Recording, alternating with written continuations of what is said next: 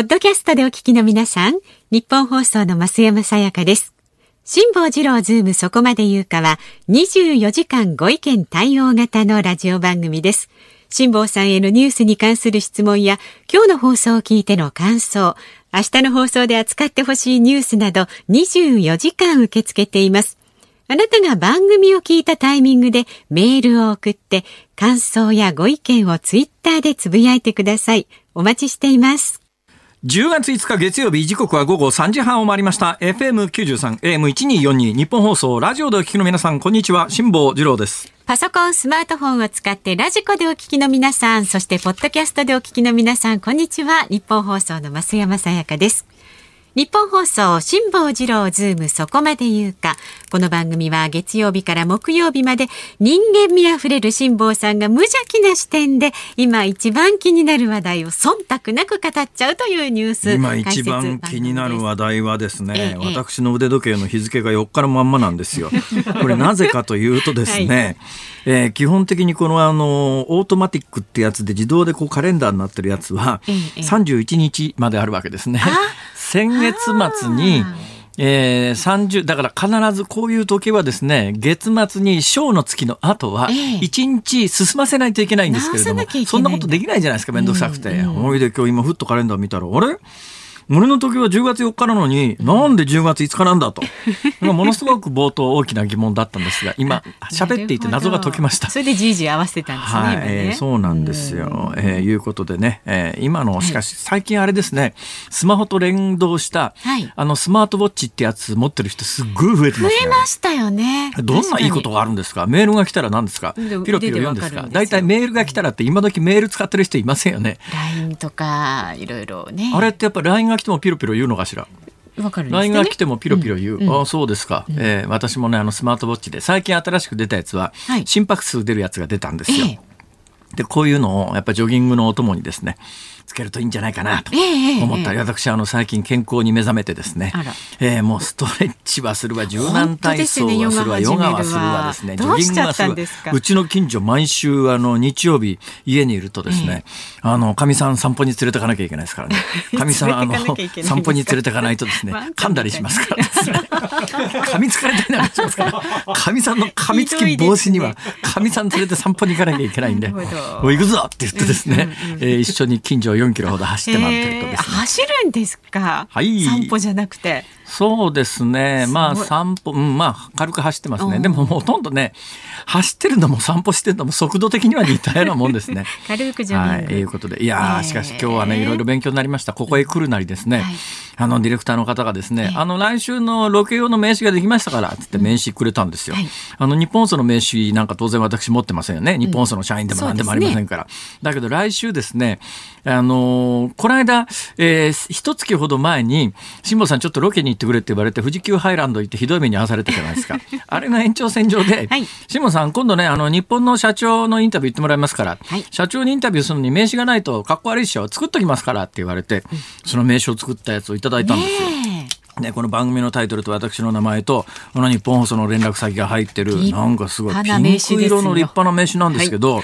この名刺を出していたらですね、増山さんがじゃあ私に1枚ちょうだいって言ってですね、名刺の交換会がオンエア直前にいきなり始まって、増山さやかさんの名刺をいただいたらですね、私が作ってもらった名刺と完全に同じデザイン。そうなんですよ、日本放送の社員みたい、辛坊さん。そうですよね、ちょっとこれで何かタクシーとか乗れたりなんかするんですかね。乗れないですね。乗れないですか。何の効力もない。そこで私、気がついたわけです。何でしょう。増山さやかさんの名刺をいただいて、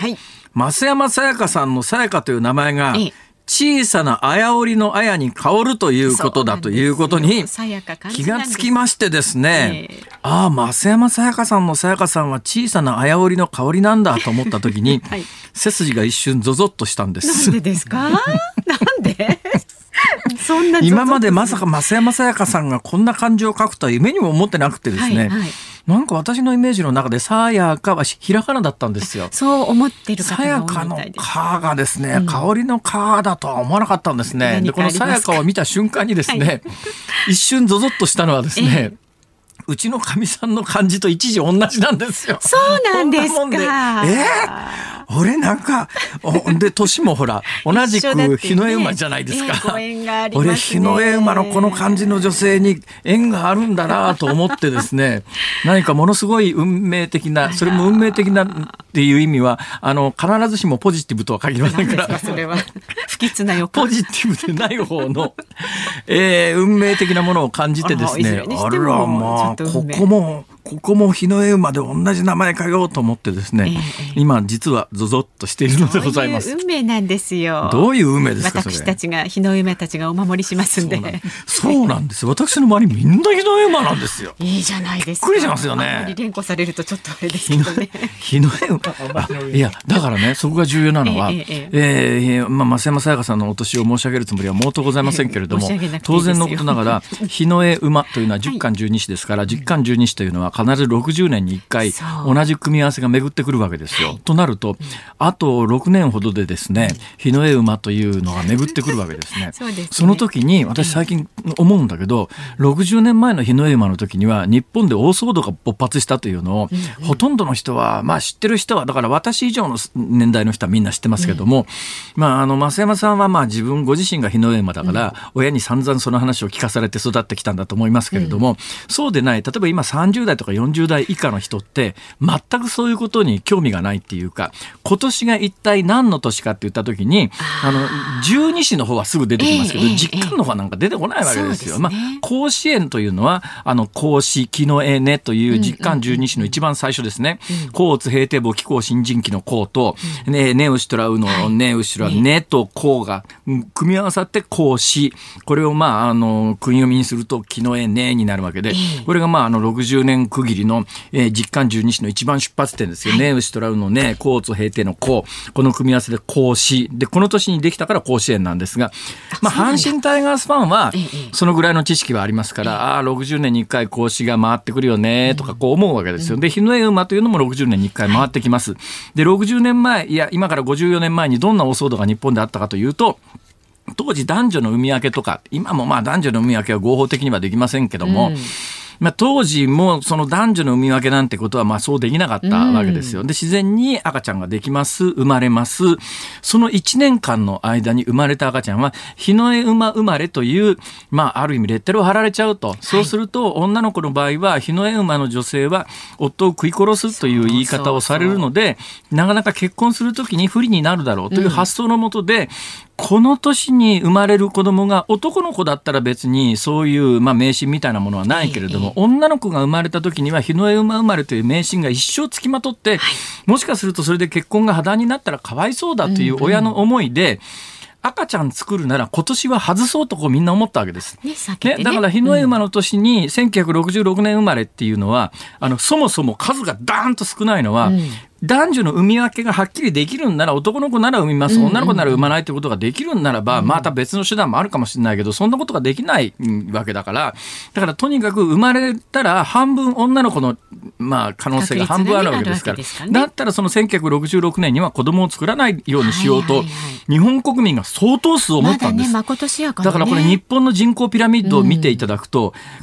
今の54歳の年1966年生まれが人口ピラミッド上ガンと少ないんです。だから前後の世代に比べて3分の2から半分ぐらいしかいないんですよね。そんなに？いや3分の2ぐらいしかいないはずですよ。だからで前後に比べて、じゃあ大学の入学定員減らすかとかっていうことになると減らしてなかったはずなんだと思う。だからね、大きな声では言いませんが結果的に日の絵馬の赤ちゃんってむっちゃイージーな人生歩めてるはずなんです。そうですか？だって競争少ないじゃないですか。その前後むっちゃ競争多いので1966年だけ一気に数が少なくて、いろんなものの定員がその年だけ多分下がってないはずなんですよ。なんか浪人がそこを目指したっていう話もありますしたけどね。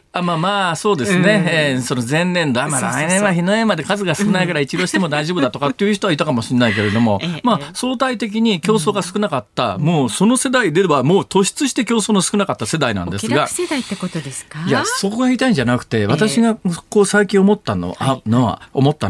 6年でまた日の絵馬が巡ってくるわけですよ。その時に今から54年前に日本を包んだようなあの大騒動が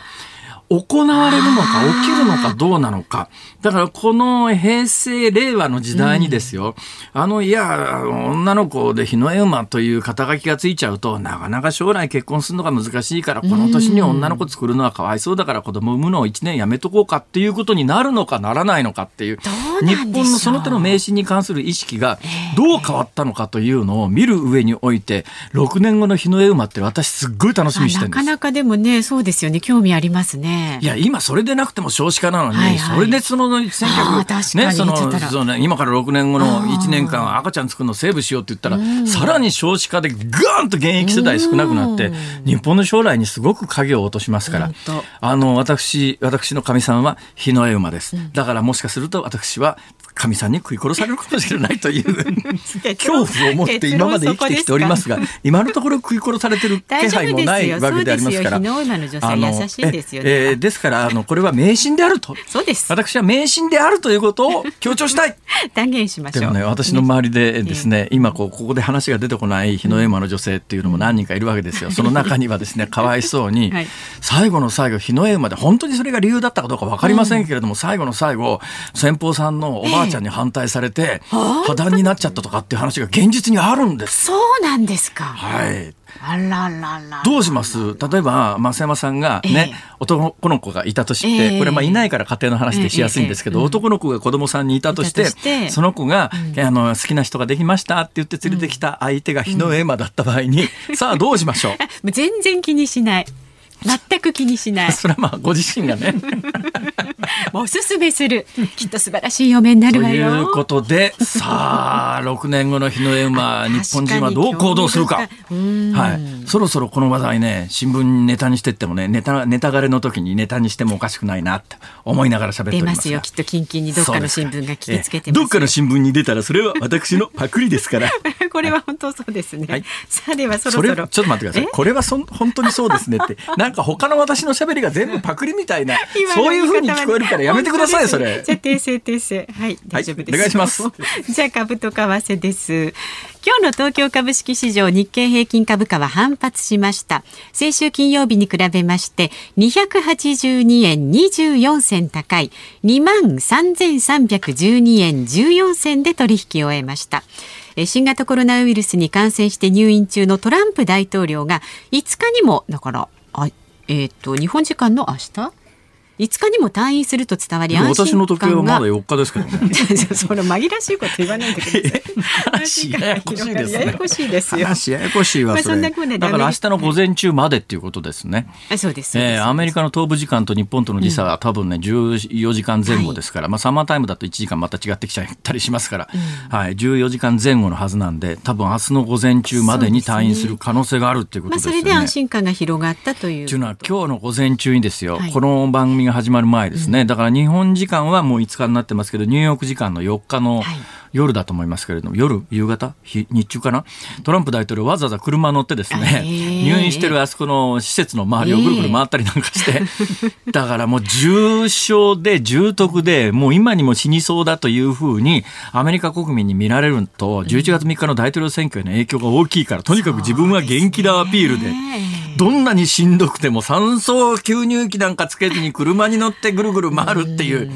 大変だな大統領っていう仕事もみたいな話ですけどね。はい、まあそんなことでね、日本の株価はちょっと高い、いやだいぶ高いですね。先週金曜日に比べて282円高になっております、はい、で為替がですね1ドル105円50銭付近で取引されています、先週木曜日のねこの時間と変わらずという感じになっています、はい、で今電車の情報が入りました。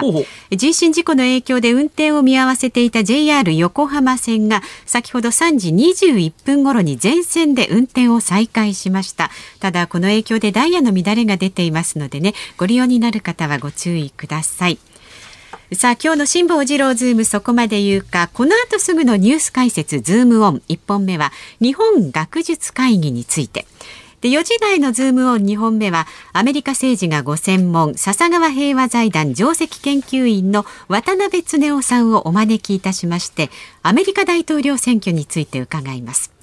5時台は日本放送の畑中記者に今日から発表がスタートするノーベル賞の日本人候補についても伺います。畑中記者詳しいらしいですね。そうなんですよ、ね、取材をきっちりしてますので伺っていきたいと思います。はいはい、番組ではラジオの前のあなたからのご意見もお待ちしています。メールは zoom@1242.com、 ツイッターでもつぶやいてください。ハッシュタグ漢字で辛坊治郎、カタカナでズーム、ハッシュタグ辛坊治郎ズームであなたのご意見お寄せください。お待ちしています。日本放送辛坊治郎ズーム、そこまで言うか。このコーナーでは辛坊さんが独自の視点でニュースを解説します。まずは先週末から今日にかけてのニュースを1分間で紹介するズームフラッシュです。東京新聞は4日付の朝刊で、社会部の40代男性記者が厚生労働省の職員を取材した際、机を叩いて怒鳴るなどの暴力的な行為があったとして厚生労働省に謝罪文を出したと発表しました。記者は新型コロナ対策として政府が全世帯に配布したマスクの単価などを取材していました。公明党の山口代表は菅総理大臣と会談した際、デジタル庁を福島県に設置するように提案したことを明らかにしました。南太平洋のフランス特別自治体ニューカレドニアで4日、独立の是非を問う2回目の住民投票が実施され、反対 53.3%、賛成 46.7% で2018年の1回目の投票に続き否決されました。建造のブランドで知られるデザイナーの高田健三さんが4日、新型コロナの感染のためパリ郊外の病院で亡くなりました。81歳でした。今年で最後の開催となったゆるキャラグランプリが昨日、岩手県滝沢市で開かれ、地元の陸前高田市の高田のゆめちゃんがグランプリに輝きました。ゆるキャラグランプリも終わりですか。そうなんですよね、最終、最近割とね、組織票で結構動いたりしてね、その選考過程がどうやねんみたいな話になってると、そろそろもう役割果たしたかなって感じなんですかね。高田健三さん81歳で新型コロナで亡くなられたんですけど、これも何とも言えないですけども、日本なら81歳まだお若いですからね。そうですよね。助かってた可能性もないとは言えないのは、意外とね、欧米で80以上の高齢者だと扱いが冷たかったりするんですよ。スウェーデンなんかはあれですからね、80以上は一切治療しませんから、一切ですよ。基本的に重症化しても、そうですか、もうほっといてくださいっていう感じになっちゃいますからね。80までしか公費での治療は原則やらないという、よっぽど特殊なケースはするみたいですけれども、原則もう新型コロナで重症化したって80以上で人工呼吸器なんか絶対使ってもらえませんから。すごいドライな割り切り方ですね。だからスウェーデンなんかはイギリスの社会福祉で使われた言葉で言うと、ゆりかから墓場までっていう代表的な非常に分厚い社会福祉の国として有名ですが、それはやっぱり80歳までの方に徹底して公費無料でするけれども、その無料の医療は80歳で打ち切りという、すごいドライっちゃドライですね。イギリスも実は似たようなところがあって、医療費ただの国ってそういうところ多いですよね、結構ね。81歳ということで残念です。ニューカレドニア行ったことありますけどね、これフランス領なんですよ、ここね。でこの近所の例えばバヌアツとかっていう、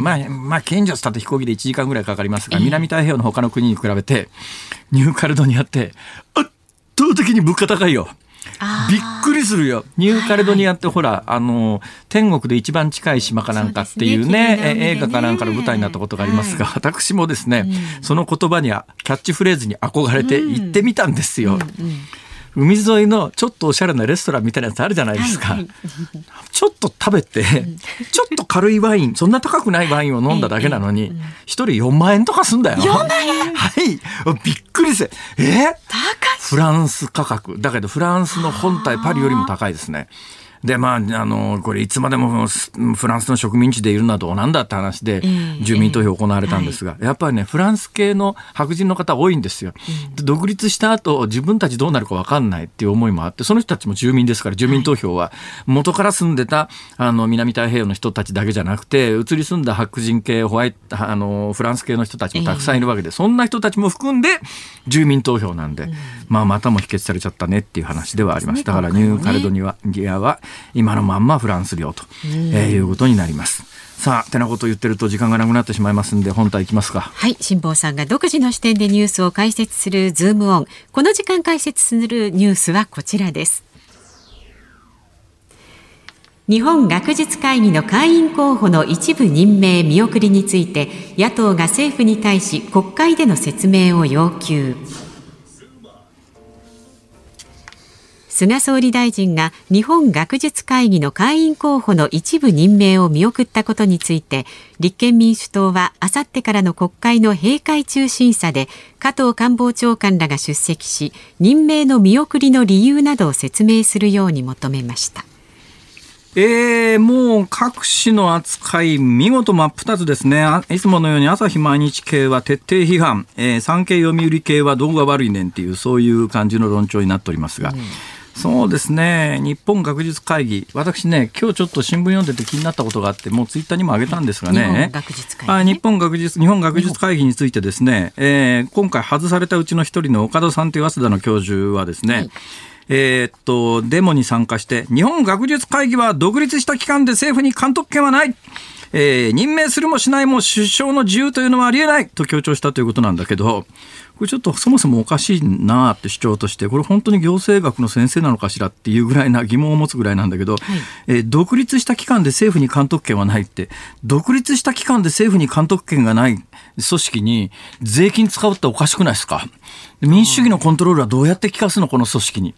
で、アメリカに独立委員会ってのはたくさんありますけれども、アメリカの独立委員会は政府やそれから官僚の関与を受けずに、独立委員会がいろんなことを決めましょうということで、アメリカの行政は基本的に独立委員会がやりますが、その独立委員会の委員に関しては政治の責任で任命しますから、そうじゃないと民主主義のコントロールが効かなくなりますから、独立委員会というのはそういうもんで、税金が使われていながら全く行政が関与できない組織なんかはあってはいけない。民主主義にとってはもう最悪ですよね。で、今回やっぱりね、菅さんがこれに手をつけた理由ははっきりしてまして、もう理由を説明しろって言われますけど、多分ね、最後まで説明しない、できないと思いますよ。これだけどね、説明しろって言ってる側も理由はみんな知ってるわけで、いわゆる税金もらって特別職公務員の肩書きを得ながら反政府運動をやってる人たちに、なんで公務員の肩書きと報酬出さなきゃいけないんだよって、端的にはそういう話ですよ。ね。端的に言うとそういう話です。はいはい、で、安倍さんだったら、世論の反発というか、その朝日毎日の反発とか支持率に対する影響みたいなのを恐れて、おそらくね、安倍政権だったらやってないですね。菅政権だから、逆に安倍政権を支えたコアな支持層、まさに産経新聞とか読売新聞の、読者層にかなり合致するところがあるんだけど、そういうところにはアピールできますから。だから岩盤支持層を作るという意味と、もう一部世論を敵に回して支持率多少下がってもやるっていう、多分それは法政大学空手部の菅さんだからやったんだろうなという気がしますね。で、ちなみにですね、日本学術会議というのは、年間予算が10億円ぐらいですかね。で、会に出席すると報酬が支払われますが、大した金じゃないんですよ。だけどね、学者にとってこれがどういうふうにして既得権益として重要かというと、日本学術会議っていうのは、その上にある日本学士院っていうのがあるんですね。この日本学士院っていうのは実は明治政府の下で作られたんですが、戦後なくちゃいいのに、これそのまま残ってるんですよ。ちょっと名前は変わってますけど、だから日本学術会議のメンバーになるということは、その上の日本学士院というののメンバーの登竜門みたいな形になるんですね。で、その日本学士院のメンバーになれれば、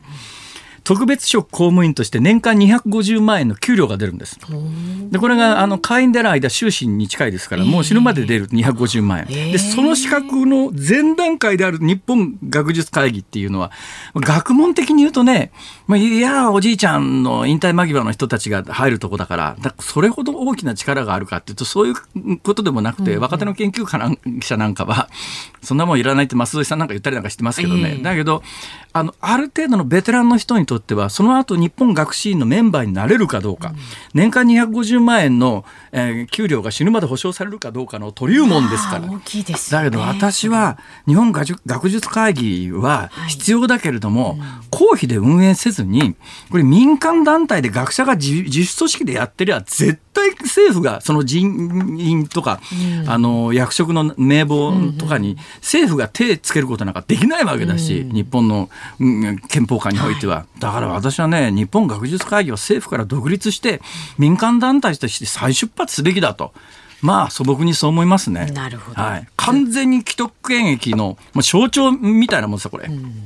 ズームを4時台もお送りします。10月5日月曜日、時刻は午後4時を回りました。有楽町日本放送第3スタジオから辛坊治郎と増山さやかでお送りしています。辛坊さん、メールをね、ありがとうございます。同じようなのをいくつもいただいているんですが、どういうことですか。江東区のマルパさん、はいはい、豊島園の閉園を取材した10月2日金曜日、はい、NHK ドキュメント72時間で、回転木馬に並ぶ土壌すくい姿の女性の後ろに、青い T シャツを着た辛坊さんが映っていました。結構大きく映ってましたよ。ありがとうございます。とかね、KK さん、金曜日の NHK のドキュメント72時間は、閉園したね豊島園の特集、そこに映り込んだのはあの辛坊さん。映り込んだ瞬間、家族で大騒ぎでした。あのお母さんの後ろではオンエアされますよねっていう、皆さんよく見つけました。だからね、私 NHK のカメラを見つけた時ですね、はい、その私の前にいた土壌すくいのおばちゃんをずっと追っかけてるのが分かったんで、とにかくここにいれば映るはずだととにかく移ろうと。ほいでもうはい、土壌すくいのおばさんの後ろにですね、ピタッとくっついてですね、多分ね、女性のディレクターだったんですけど、ディレクターもカメラマンも、この後ろのやつどけよと絶対思ってたんですけども、でも一応私も順番待ってるね、はい、たまたまそこの後ろの順番でしたから、どけって言われたって、いや俺順番並んでるだけだからって話でそうなんですよ、ね、やった NHK 映ったみたいな。私これね、人生2回目です。私読売テレビ入ってすぐにですね、大阪に黒門市場っていう有名な鮮魚の市場があるんですが、この黒門市場で年末の NHK の中継やってる時に生中継のカメラの前をうろうろしてですねNHK のディレクターにどけどけって言われたのが最初ですから、はい、今回2回目でやった。 NHK のしかし編集の方とかディレクターの方とかカメラマンの方とか気ついてたんですかね。これもしかしたら気づいていてわざとこう画角に入れたっていう。いや、そんなことないと思いますよ。でもだって私ね、カメラマンの動き見てたら、とにかくね、私を外そうと思ってるんです厄介な人映っちゃったな。とにかく外されちゃいけないと思うから、と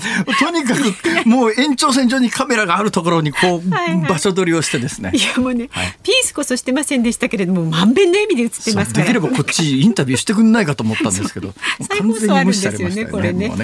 土曜日でしたっけ。まあそんなこんなでございます。ご覧になってください。もういいです。NHK の宣伝しなくていいです。10月10日にあるそうです。はい。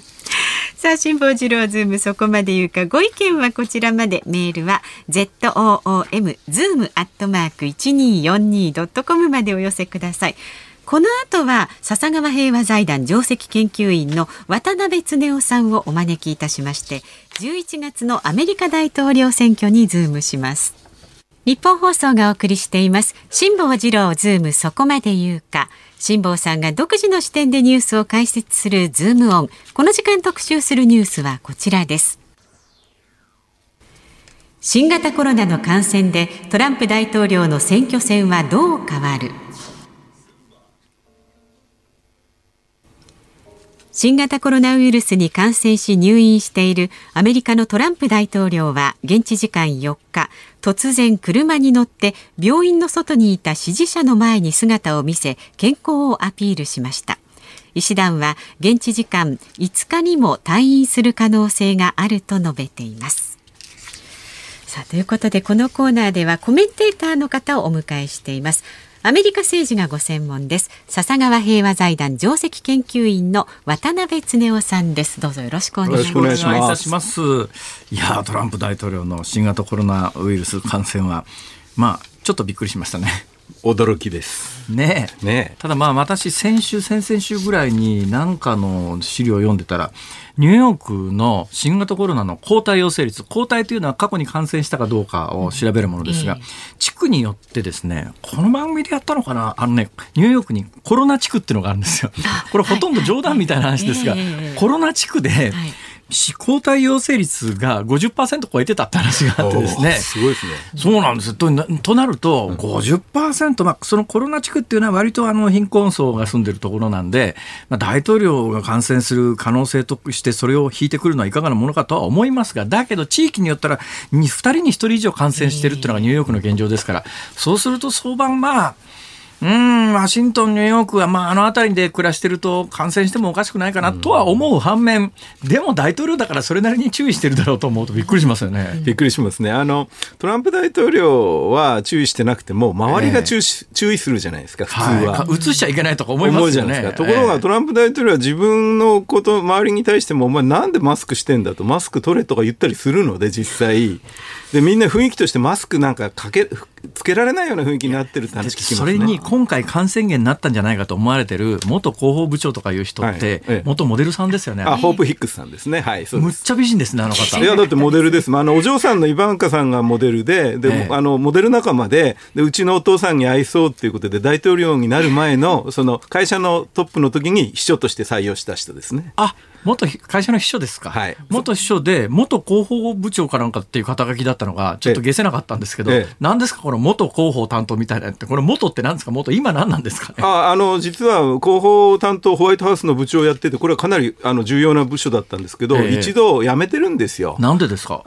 いろいろあって、まあ、話すといろいろあるんですけど、その同僚との不倫もあったし、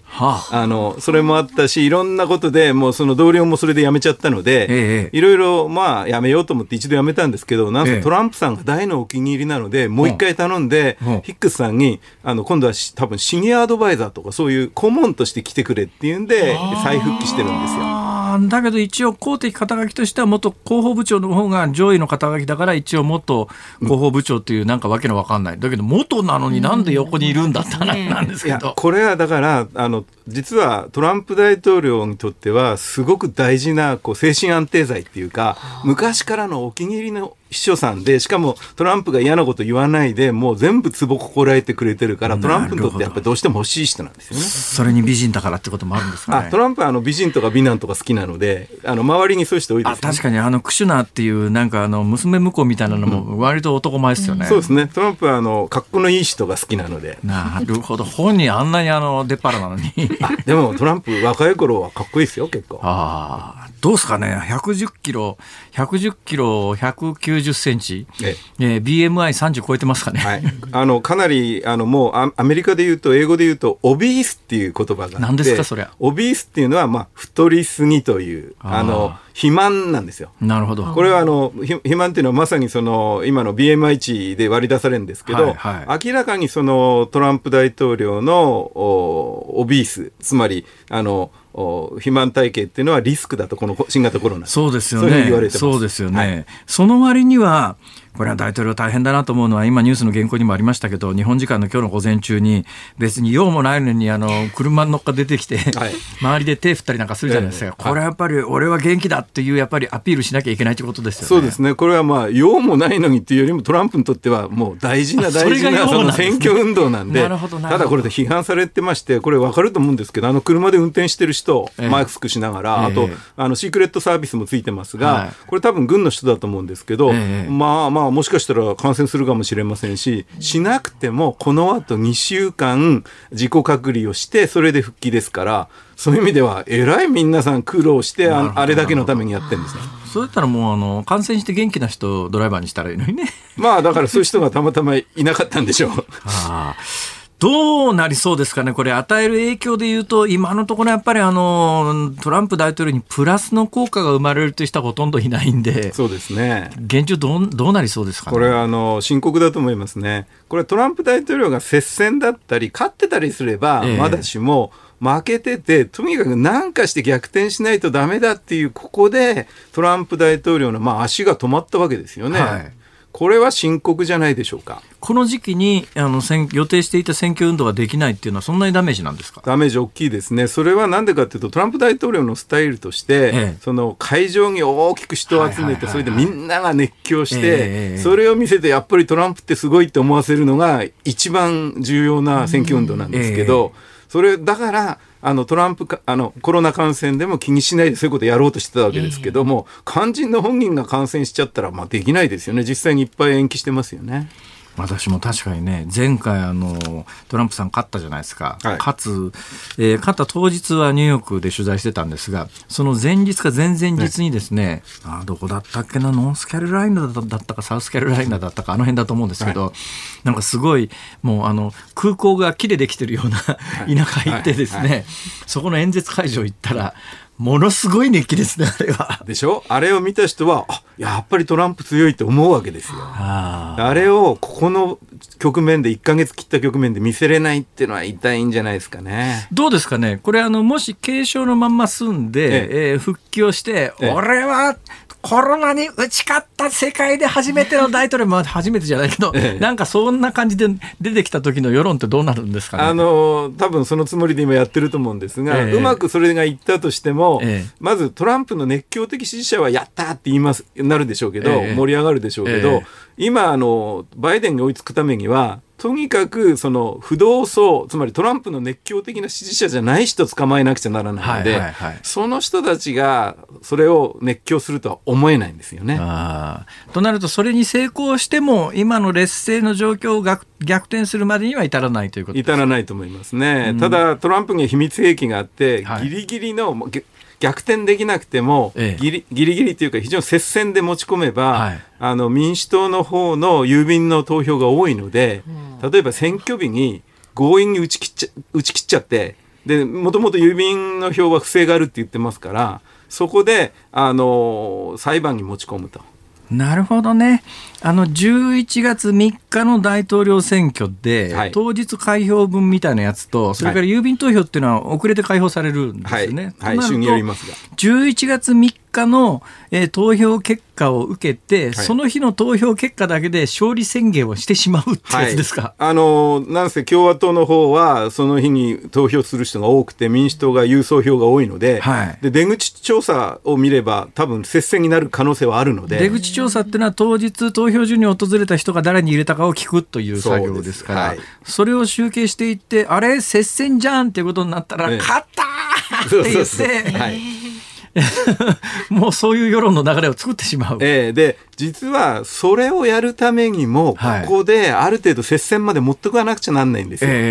今負けてるので、明らかに負けた票だったらばそれもできないんですよね。なるほどね。そうするともう命運絶たれるというやつですね。はい、かなり苦しいと思います。どうなんですか、じゃあ、まあ仮に接戦だとして考えた場合に、当然のことながらそこからアメリカ最高裁で判定されるのは、郵便投票の有効無効っていう話に結局なるわけじゃないですか。おそらくそうでしょうね。でそうなった時に、今ほら一人この間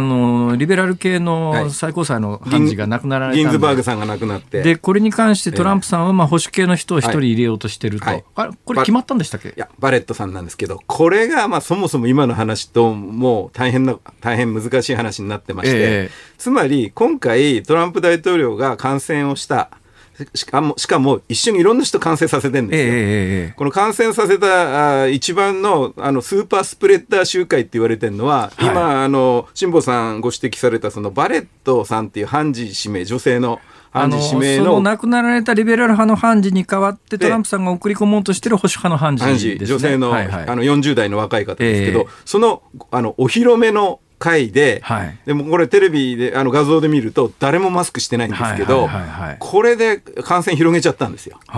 でこの感染広げると何が問題かっていうと、こともあろうに共和党の上院議員2人もそこにいて、この2人も感染しちゃったんですよ。共和党と民主党の今100人の上院のメンバーのうち、共和党53人、民主党47人で、共和党が3人、多い過半数だけど、これ2人感染しちゃったら今51対47ってことですか。で今2人の上院議員が共和党の上院議員がここに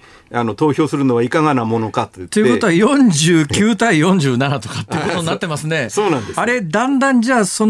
今トランプ大統領が最高裁の判事に送り込もうとしてる人間が、上院で議会で承認されない可能性も出てきてるということですね。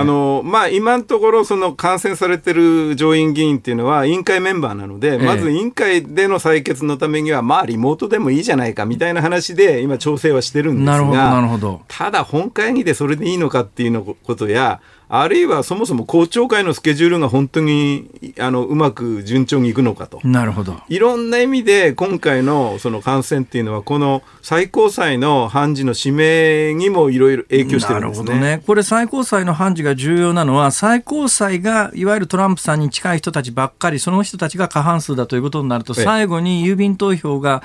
有効なのか無効なのかって判断するときにトランプさんに有利な判定をしてくれるかもしれないという思いがあるんだと思うんですが、はい、それってその新しい今話題になっている人が入った場合6対3でトランプさんが、はい、の側が1人多いっていうふうによく言われるじゃないですか、はい、それかけても5対3なんですけども、はい、5対3のうちの5人の中で造反する可能性がある人がいるってことですか。そうですね。実はこれまで数ヶ月の間でも必ずしも保守派の判事がトランプ大統領にいいようなことだけやってはいないんです、ね。彼らもプロですから、はい、彼ら彼女たちもぜぜひひだってことですね。ぜぜひひでするし、あと、保守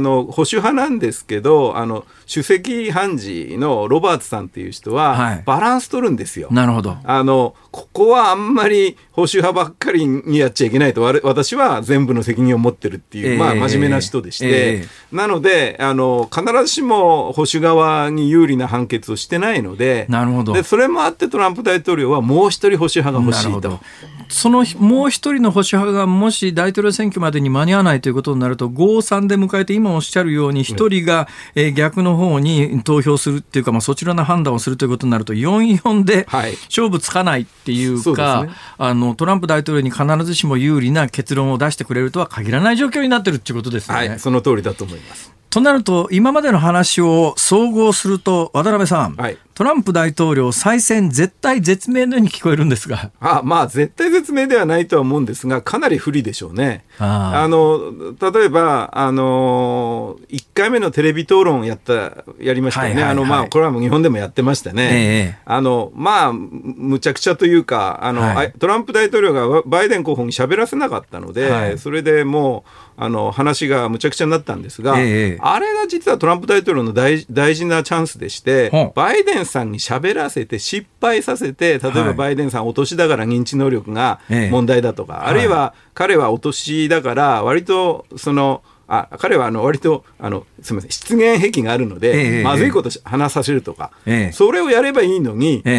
その失言さえさせなかったという、邪魔して。なるほどね。なるほど。でそれで大体アメリカの賭け率というか、専門家が何対何かっていう時に、はい、トランプの勝つ確率 40%、バイデンの勝つ確率 60% で、はいはい、5% ずつ、バイデンに有利になったんですね。それで、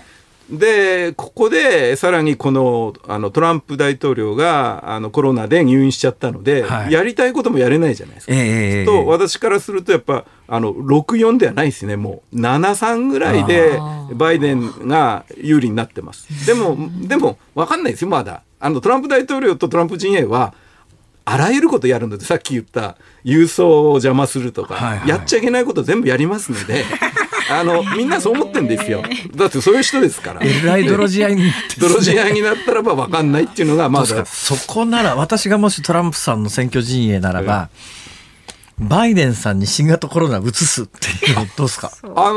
の前も惜しかったっていうか、惜しかったっていうのは失礼な話です。いや危なかったという、つまり。あれ本当にディベートの時にどうもコロナにトランプ大統領がかかった可能性があって、はい、下手するとバイデンさんに移ったかもしれないんですよね。だから本当に怖いし、逆にこれからのテレビ討論が難しくなりますよね。新型コロナに限らずなんですけども、病気になったらやっぱりバイデンさんの方が4つ5つ年上ですか？3つです。3つですか？3つ。となるとやっぱり、バイデンさんの方がリスク高いっていう思いは、でもですね、3つぐらいの年よりは、バイデンさんはさっき言った肥満体型じゃないので、なるほどね。多分バイデンさんの方がリスクないと思いますよ。これ私がトランプさんなら、俺は一遍かかってるから大丈夫だっていう多分それはありそうな話。絶対言いますよね。絶対言いますね。俺は一遍かかってるから大丈夫だ実は今ツイッターとか自分のメッセージで、すごく勉強したと、コロナについて、はいはい、トランプは僕はすごく勉強して分かってるっていうようなことをもう言ってますから、大体辛坊さんが考えてると同じようなことをトランプはやってますね。そうでしょうね、さあこのあと11月3日までに何が起きるか、このあと別のオクトーバーサプライズってあるんですかね。あらゆるオクトーバーサプライズを起こそうとトランプ側はすると思いますので、それは可能性として常に考えていなくちゃいけないと思います。となると日本はそろそろですね、バイデン大統領の下で日米関係どうするかということを真剣に考えなきゃいけない時期だと思うんですが、 そうですね、そのあたりのパイプとか、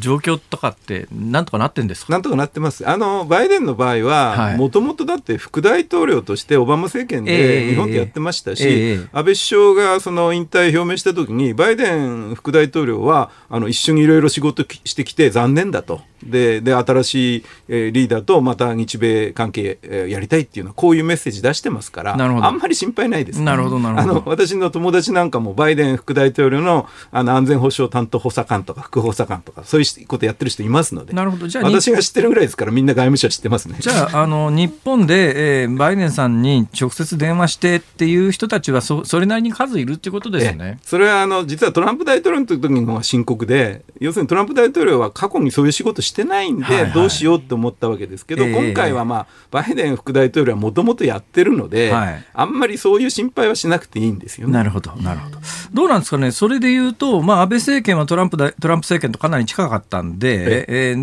アメリカの政権が交代して、その安倍政権を引き継ぐ形になった菅さんはやりにくいんじゃないのかみたいな見方もありますが。菅さんにとってはどっちでもいいので、多分安倍さんがうまくやったのもどっちでもやれるように準備したからトランプともやれたんで、多分同じことですよね。日米は大事だからトランプになろうが、バイデンだろうがやろうと思って準備しとくということで、むしろ菅さんにとってはなんだ安倍に比べるとつまんねえなって多分トランプには言われると思うんですけど、それは逆にバイデンさんからはそんなことは言われないので、バイデンになったらばそんな大変じゃないと思いますね。そういう意味では安倍さんいい時に辞めた感じがしますよね。いろんな意味で、ね、そうですね。絶妙だったかもしれません。結果的にね。でやはり実はバイデンもそうですけど、バイデントランプ両方とも中国に厳しいんですよ。今回の選挙はやはりコロナの責任も中国にあると、それはそうでしょう、なので中国に厳しい時にどこが頼りになるかっていうと日本なので。なるほど。そういう意味では日本はそんな心配しなくていいですけど、どっちが大統領になってもごめんなさい、今最後否定語でつながりました。いいけど、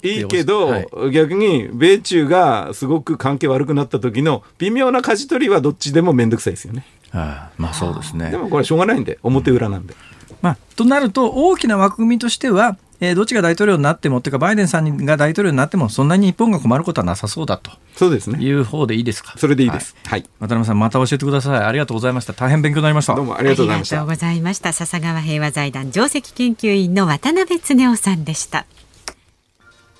10月5日月曜日、時刻は午後5時を回りました。辛坊治郎です。日本放送の増山さやかです。日本放送辛坊治郎ズームそこまで言うか、恒例の辛坊さんのエンディングリクエストコーナーです。私ね、今日のリクエストはもうこれに決めてました、先週から。というのがですね、先週の木曜日、私がここで一生懸命中秋の名月からですね、活性のね準最接近の話を延々してたらですね飯田君は本当に興味のなさそうな顔で聞いてるし、増山さんは手元の白い紙にイラストをいっぱい描いてて俺の話を聞いてくれと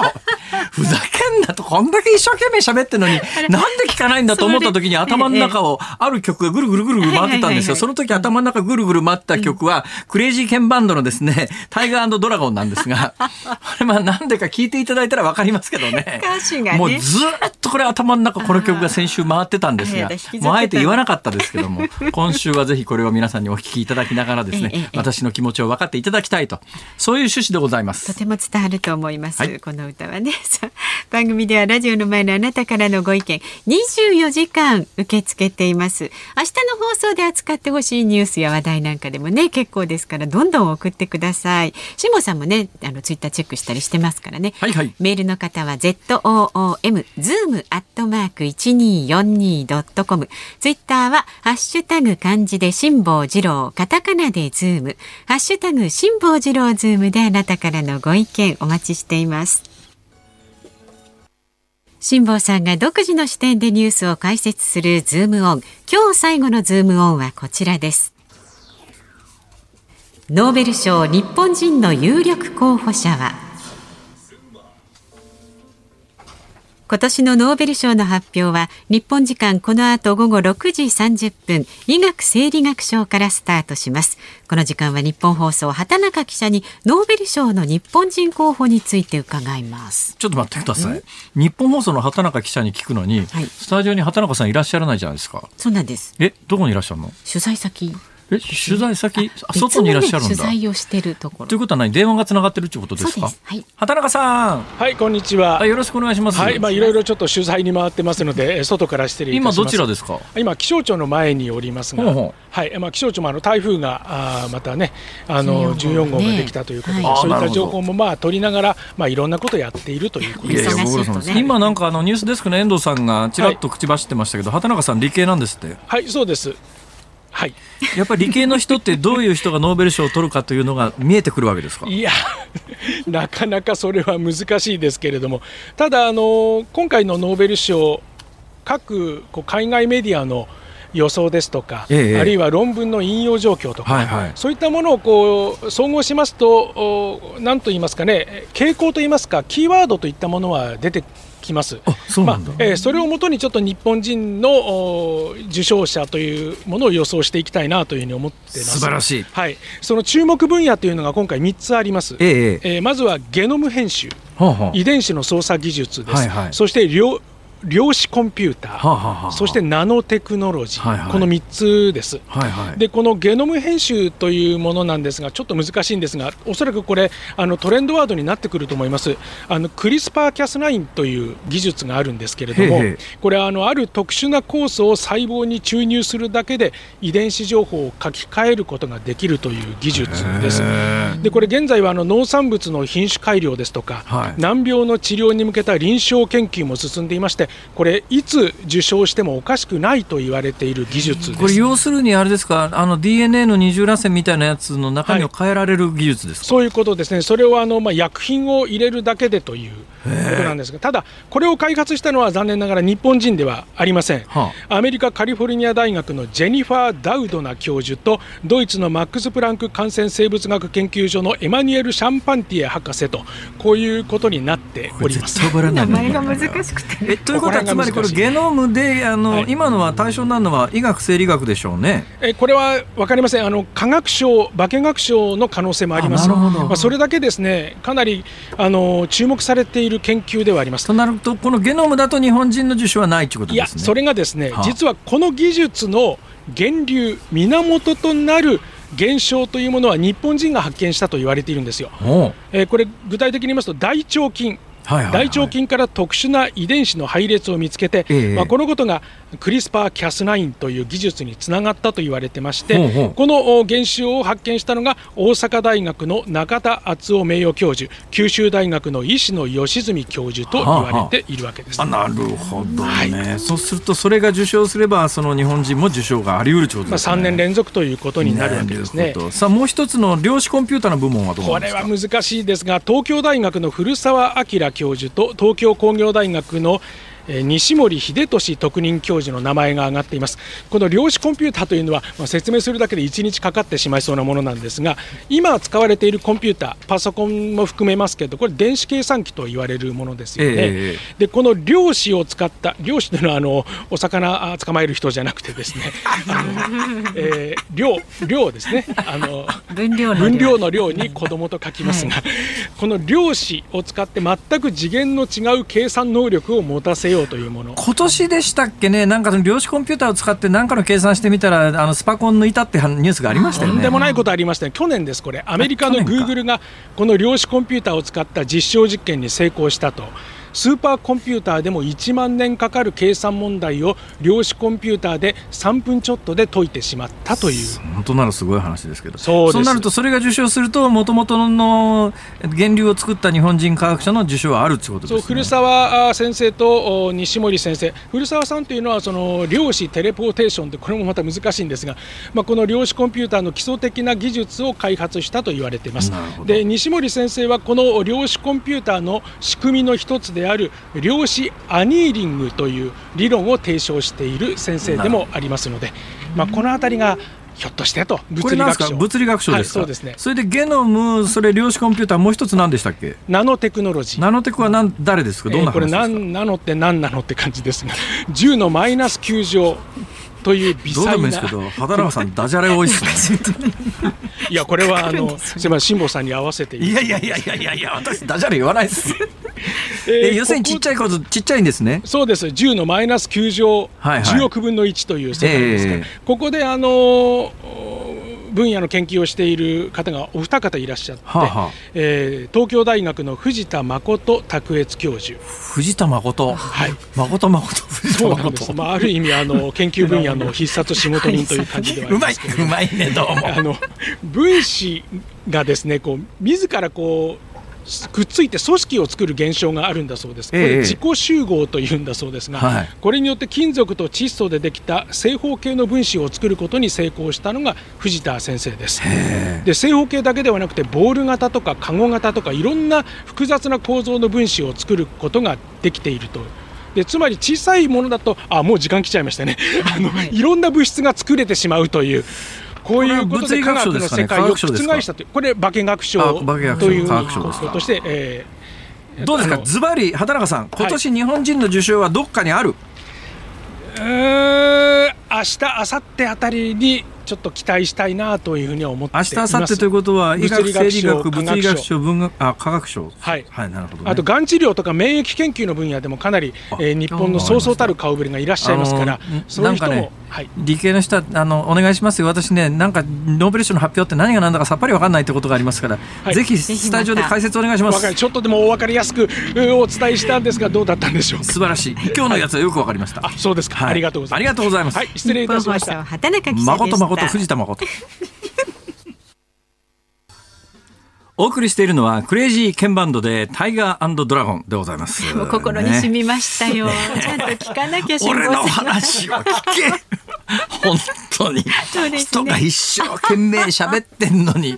ひどいもんだよね。いやもうちょっとね、改心します。確か飯田君はなんか食ってたんじゃないかっていうね。そうですね。なんか食ってたんじゃないかという疑いすらあるくらい、人の話を全く聞いてないという。あ、そういえば今日は5日ですから、明日10月6日はいよいよ火星が。2年ぶりの最接近ですから、なんかそんなようなことを言ってたような記憶が、また本当に勘弁してくださいよ。あれだけ一生懸命説明してですね、こう太陽系の軌道の話までしてですよ、まあ、火星の軌道をですね、約2年に1回内側から地球が追い越すんですよ。この火星の軌道を内側から地球が追い越す瞬間に約2年に1回の最接近の時がやってくると。それが明日なんですか。また俺の話を聞けない。本当にそう。じゃあこの後のね、お知らせです。日本放送、この後は健康あるあるワンダホーを挟みまして、ショーアップナイタープレーボールで、明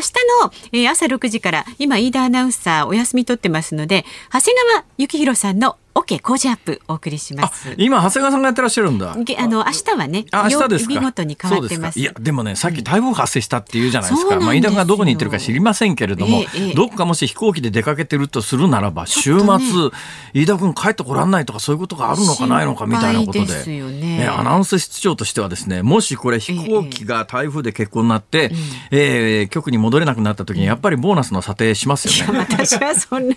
やそこでね、台風のレポートでも入れてもらえればと思いますけれどもね。なるほどね。なるほど。転んでもただは起きないですね。さすがです。さあ、そろそろお時間です。本当？明日はね、科学ジャーナリストの寺門和夫さん、このズームにお招きします。辛坊治郎と。まさやかでした。明日も聞いてちょうだい。